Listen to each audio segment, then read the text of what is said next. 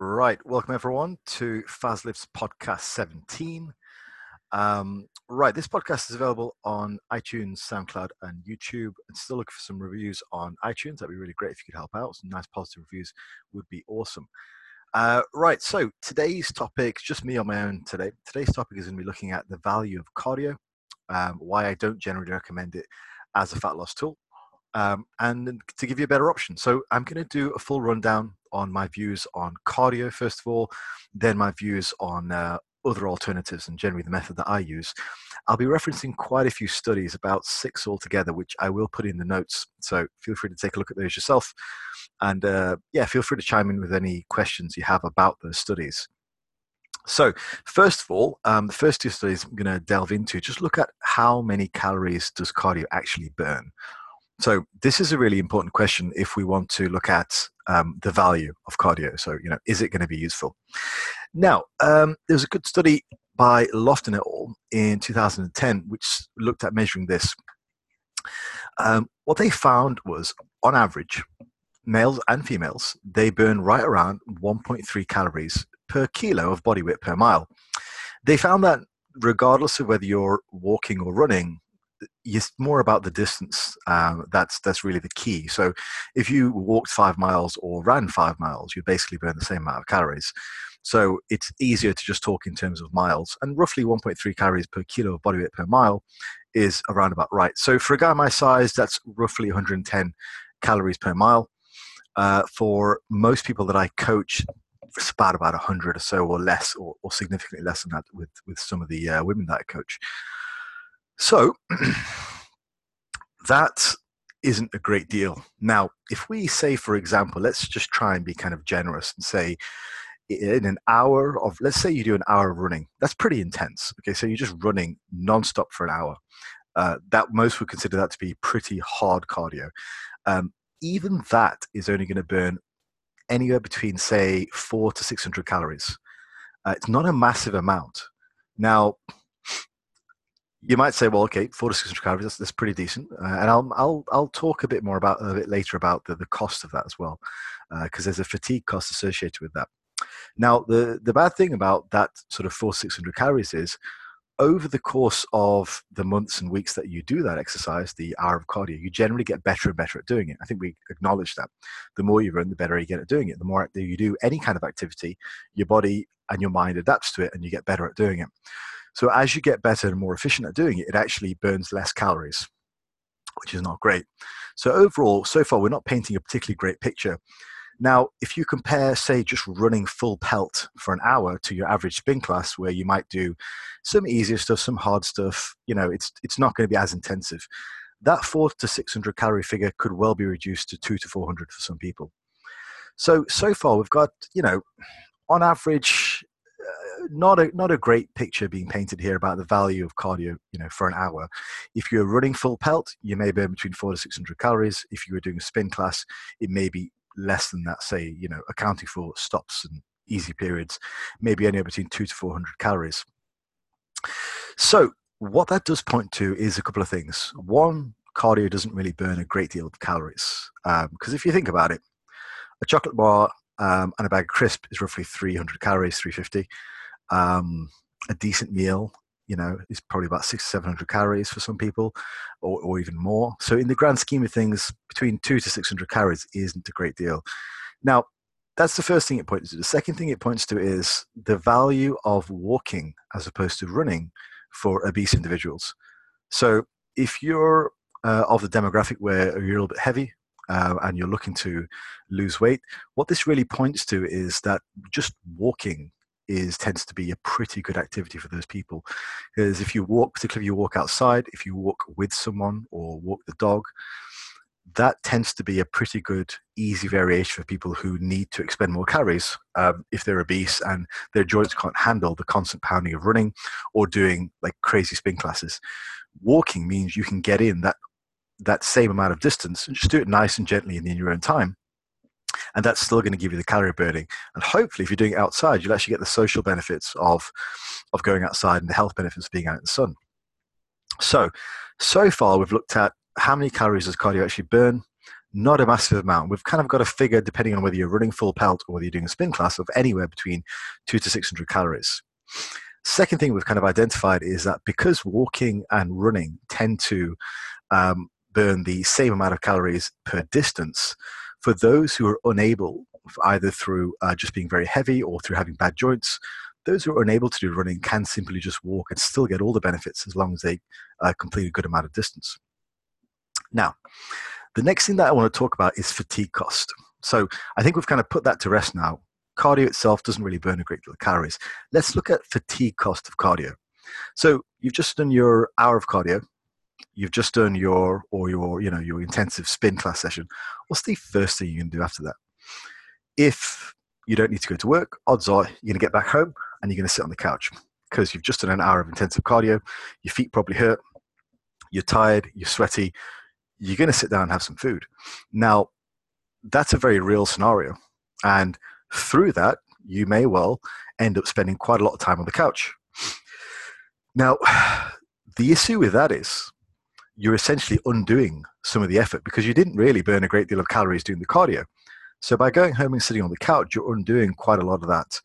And that's kind of leads me to my next point where we look at um, NEAT. So I've got here a fairly large study. Uh, this was by Van, I can't even pronounce this, Van, Van Lofholtz and Birkenfeld in 2018.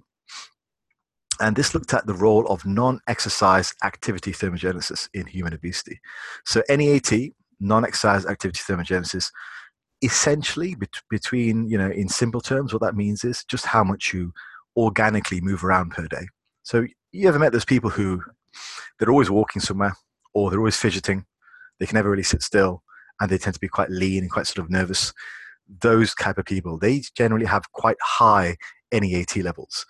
Now, we actually know that the variance, this has been tested in multiple studies, the variance between NEAT for people can account for anywhere right up to 2,000 calories of difference. So if you're bedbound, your NEAT is probably on average something like 500 calories. So there's 500 calories you're burning just simply through fidgeting, you know, moving forward and back, perhaps in your chair. If you're engaged right the way up to sort of heavy agricultural moving, or like if you're a builder and you're just doing working with your hands all day, that could your NEAT could well represent 2,500 calories of energy burnt per day. So there's a huge variance. If we take two identical people, one person just sat in a chair the whole time, they could be burning 500 calories extra on top of their TDE. If we take somebody else who's in heavy labor, they could be burning 2,500 calories um, per, per day on top of their regular, you know, uh, TDE, just how much their body needs to survive. So there's a massive, massive variance. 2,000 calories is nothing to sneeze at. So NEAT is not uh, a sort of a is is a is a juggernaut really in terms of fat loss. Compare that 2,000 calorie variance to your 200 to 600 calorie spin class, and you'll start to see why doing that cardio, doing that intense cardio spin class and then sit on your ass all day is going to have a massively detrimental effect on the actual amount of calories that you burn. Just compare the numbers. NEAT can account for an extra 2,000 calories per day. Your spin class, which leaves you tired, but potentially might burn three to 400 calories, pales in comparison if it knocks out your activity for the rest of the day. And that's really the key. So, going down, let's sort of have a look at this. I've already given you one stat, which is the um, the variance in calories burned. Now, just to sort of round out this discussion, let's kind of look at what what composes um, what composes our metabolism. What composes sort of what we call the TEE, which is total energy expenditure per day. We have our basal metabolic rate, which is the BMR. Now, BMR tends to be uh, tends to be related to uh, lean body mass, um, also somewhat to, to fat mass as well. And your basal metabolic rate is basically just what your body needs to just survive with nothing else. Um, then after that, you have the thermic effect of food. And generally, as we know, protein tends to have a higher thermic effect. Um, and right down to carbohydrate, uh, fats, which have a lower thermogenic effect. So, so far we've got the BMR, the thermic effect. Then after that, really you've got NEAT and EAT. So that's exercise activity thermogenesis and non-exercise activity thermogenesis. Those are the big ones that we can control. We can't really do a great deal about our metabolism short term. We just need to increase our muscle mass. We know that. Uh, and that may be something I cover in a separate podcast. But essentially, the more muscular you are, the bigger the, the more calories you're going to need. Not by a massive amount, but you know it's there. Secondly, we've got the thermic effect of food. If you're eating very very high protein all the time, you're going to be burning quite a lot of that off. I think the figure is something like 20% of your protein calories just get burnt off in the digestion process. But in any case, the biggest thing that you can sort of change right today is your EAT and your NEAT. And those are the two things that my my coaching is built around for fat loss clients. EAT is exercise activity thermogenesis. So most of my fat loss clients, they'll be in the gym as often as I can get them in the gym. So for some guys, it'll be six days a week. For others, it'll be three to four days a week. Either way, we're looking to get people into the gym. For those guys who are doing three to four days a week and are fat loss clients, you'll notice that I'm probably going to have you on full body routines because in my experience, they tend to burn up uh, more calories. For those guys who are in the gym more like five, six, or more days a week, you'll notice that I'll probably have you on a push pull legs just to balance out the activity a little bit. But the EAT and the NEAT, these are the biggest things that you can actually change today to affect your fat loss and increase the amount of calories you burn per day. So we've covered what is NEAT, covered what is EAT, uh, looked at the variances between people, so between 500 extra calories to 2,500 extra calories on top of your TDE, which is your BMR and the thermic effect of food. Now, let's look at another thing. Let's look at the, the next piece of the puzzle. Um, I want to talk about something called adaptive thermogenesis. Now, the, the body will adapt to how much uh, it burns, how many calories it expends, based on whether you're being overfed or whether you're being underfed. Now, the extent to which that happens is very much determined by your genetics and your, your brain signals and that kind of thing. So, with NEAT during overfeeding, there is a huge variance for the majority of people. The majority, and not always the case, but for most people, nine out of 10, um, if you feed them more, their NEAT is going to go up. And that's not always the case. There are a couple of outliers in this study which their NEAT actually went down if you overfed them for some strange reason. And if you underfeed people, more than likely, most of the time, their NEAT levels are going to go down. Okay, so what is the consequence of this on a diet? The consequence of this on diet is if you have someone doing uh, a fat loss phase and they're lowering their calories, they're naturally going to move around less. Okay, which means that they're naturally going to burn less calories. So you get yourself into a situation where you cut somebody's calories by quite a lot per day, and you have them doing these awfully tiring spin classes. You're setting themselves up. You're setting them up for failure. Do you see how that's sort of fitting together now? So you have a situation where you're purposely underfeeding somebody. That means they have less NEAT. So over the course of the day, the calories that they burn just from moving around are going to become less and less and less and less over time. Then on top of that, you add in extremely tiring cardio sessions. And again, that's going to encourage their bodies to reduce their needs even further. And this is really where you get people into a situation where they're starving themselves into the ground, they're cardioing themselves into the ground, and they their body refuses to drop any weight. This is what happens. They essentially they become slugs. They just don't move around very much. And because they don't move around very much, the calories have to be taken to the point where they're so low, it's just unsustainable and they can't do that. So one of two things happens. They either hit a ball and they just don't lose weight, or they just binge and they just eat a bunch of food. They might disguise it as like a cheat meal to like kickstart metabolism, but no, you fucking cheated and you binged, and, and that's what happened. That gave you a bit of energy. It gave you some energy to move around, and that means you could probably get through another few days. But your entire strategy was flawed from the beginning because all you were doing was burning yourself to the ground, giving yourself a bit of energy to then do the same thing over and over again. But the net effect, you can't beat. You can't beat NEAT and you can't beat the, adapt, the adaptive thermogenesis. You just can't. You have to work with your body, not against it. So you have to do this in a sensible, more progressive kind of way. Now, interestingly, on that note, just going to move into a slightly different conversation. Um, one of the studies, which I think was this one here, changes in energy expenditure with weight gain and weight loss in humans. This was by Manfred Muller. Actually, noted a fairly interesting thing that um, fasting reduces the adaptive thermogenesis uh, associated with uh, starvation. So, just thought to throw that one in as sort of an interesting talking point. Perhaps at another time we'll sort of look at that. But um, it's quite interesting to note that if you're on a fat loss phase, periods of fasting don't actually decrease the metabolism anywhere near as much as a constant deficit. And it may well be a good tool to employ as part of your overall fat loss strategy. As for whatever reason, and we can go into that in a, I have my own ideas and I have my research that I've, I've looked at.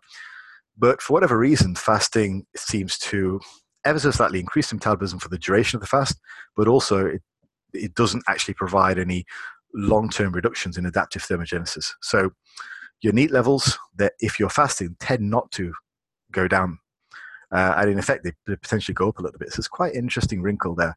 So for those of you who have experimented with fasting, know that it probably is a very useful tool if you're in a fat loss phase.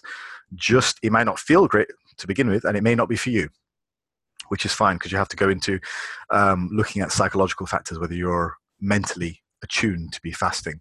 Uh, but as I say, that's probably the topic of a, of a different uh, podcast. But it's just something to note that if you do fast and you do fast well, it's probably a very, very useful tool in your overall fat loss package. Anyway, the final thing relates to increasing NEAT. So hopefully by now I've painted a fairly good picture that one, cardio doesn't actually burn a great deal amount of calories in the face of NEAT, which burns a ton. Okay, that's the majority of where your metabolism actually comes from. A large part of it, in any case. Uh, not not a majority, a large part of where your, your metabolism comes from. I should probably rephrase that to say that it's a large part of what you can change in terms of your metabolism. Okay, that's probably the best way of putting it. Yeah, so we'll we'll go with that. While you can't change your basal metabolic rate, short term, obviously gaining muscle will help that. If we put it into that way, it's the biggest thing that you can actually have a direct change, direct control of. That's your NEAT how much you actually move around per day.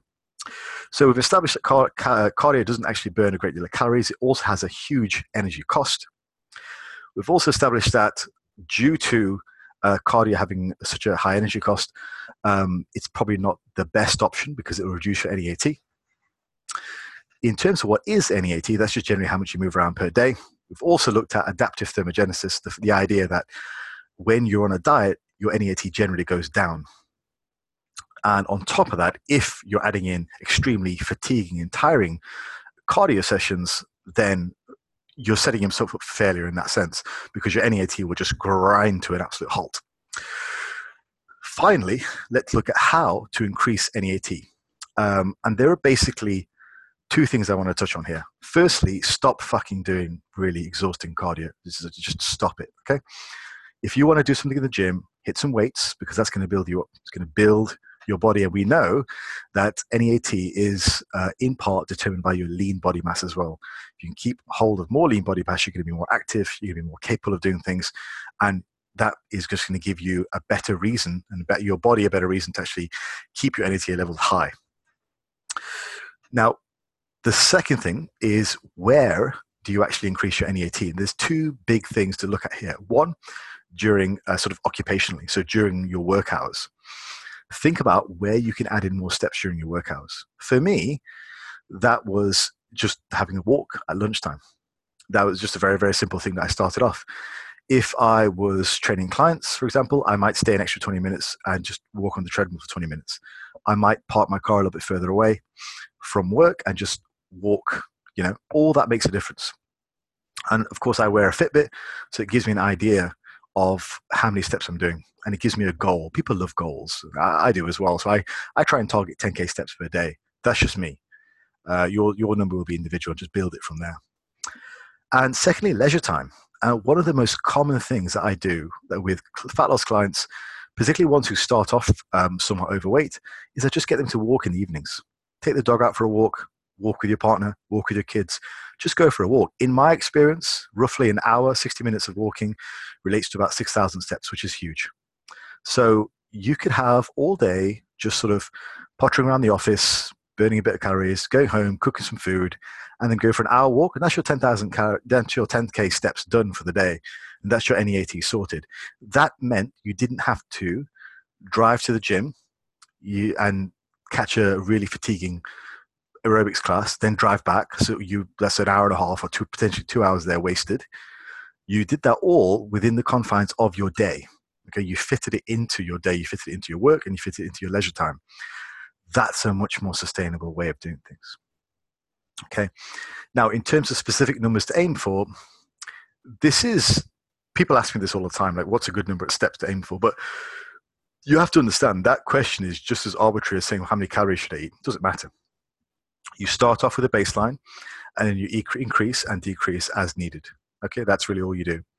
So my me personally, I like to hold my steps at roughly 10k. That way, as this is during a, diet, a fat loss phase. That way, that I know that I'm maintaining my NEAT for the, the whole day. Okay, so regardless of how tired I get, regardless how low my calories are, my NEAT is remaining the same. So I'm doing the best that I can do to keep that figure high, as high as it was when I started the diet. So I'm controlling that variable. And wearing a Fitbit for me is, is essential. Um, and yes, you could argue about how accurate it is, of course, but it provides it provides relatively consistent data, and that's that's all you need. If I'm always 2,000 steps off, I don't really care. It's just consistent, and that's fine by me. It gives you a ballpark essentially. So you're more you're more looking for trends in that respect. You're not really looking for hard and fast numbers. So um, if you're dieting in the fat loss phase and your steps start to go down, you can see that. You can see a trend over the course of one or two weeks. You know then to pick it up. Okay. So that is my summary of why I prefer using um, sort of what I would call organic um, uh, cardio. So not non-prescribed cardio for um, fat loss clients rather than prescribed cardio, um, like hard cardio classes. I'd much rather specify a number of steps because that way you get the entire picture what's going on through the course of the day. And I know that if we keep those steps consistent, odds are we're going to keep the NEAT levels and how many how many calories they burn relatively consistent over time. If I just set somebody an hour of cardio a day, I don't know what they're doing for the rest of the hour. And you know what? I'm also just wasting their fucking time. So I wouldn't do that. So hopefully that clarifies some of my reasons uh, behind calories, NEAT, why I prefer NEAT, uh, NEAT and, and, and maintaining um, sort of step counts over doing cardio classes. I will say, just to finish, I think cardio is great for getting fit, like if you need to internally get healthy, and also if it's part of your sport. If you're a CrossFitter or a rower, whatever, like some of my clients are, then of course it's a necessary part of your sporting performance. And absolutely crack on. That's uh, it's a completely separate issue. We're more talking about cardio for fat loss. That I definitely don't agree with. Hopefully, I laid out a good case, and there we go. Right, going to call it there. Uh, but yeah, I've not really said this before, but if you are listening to this, um, one, obviously reviews are great, but two, just share it, will you? Like share it around, you know.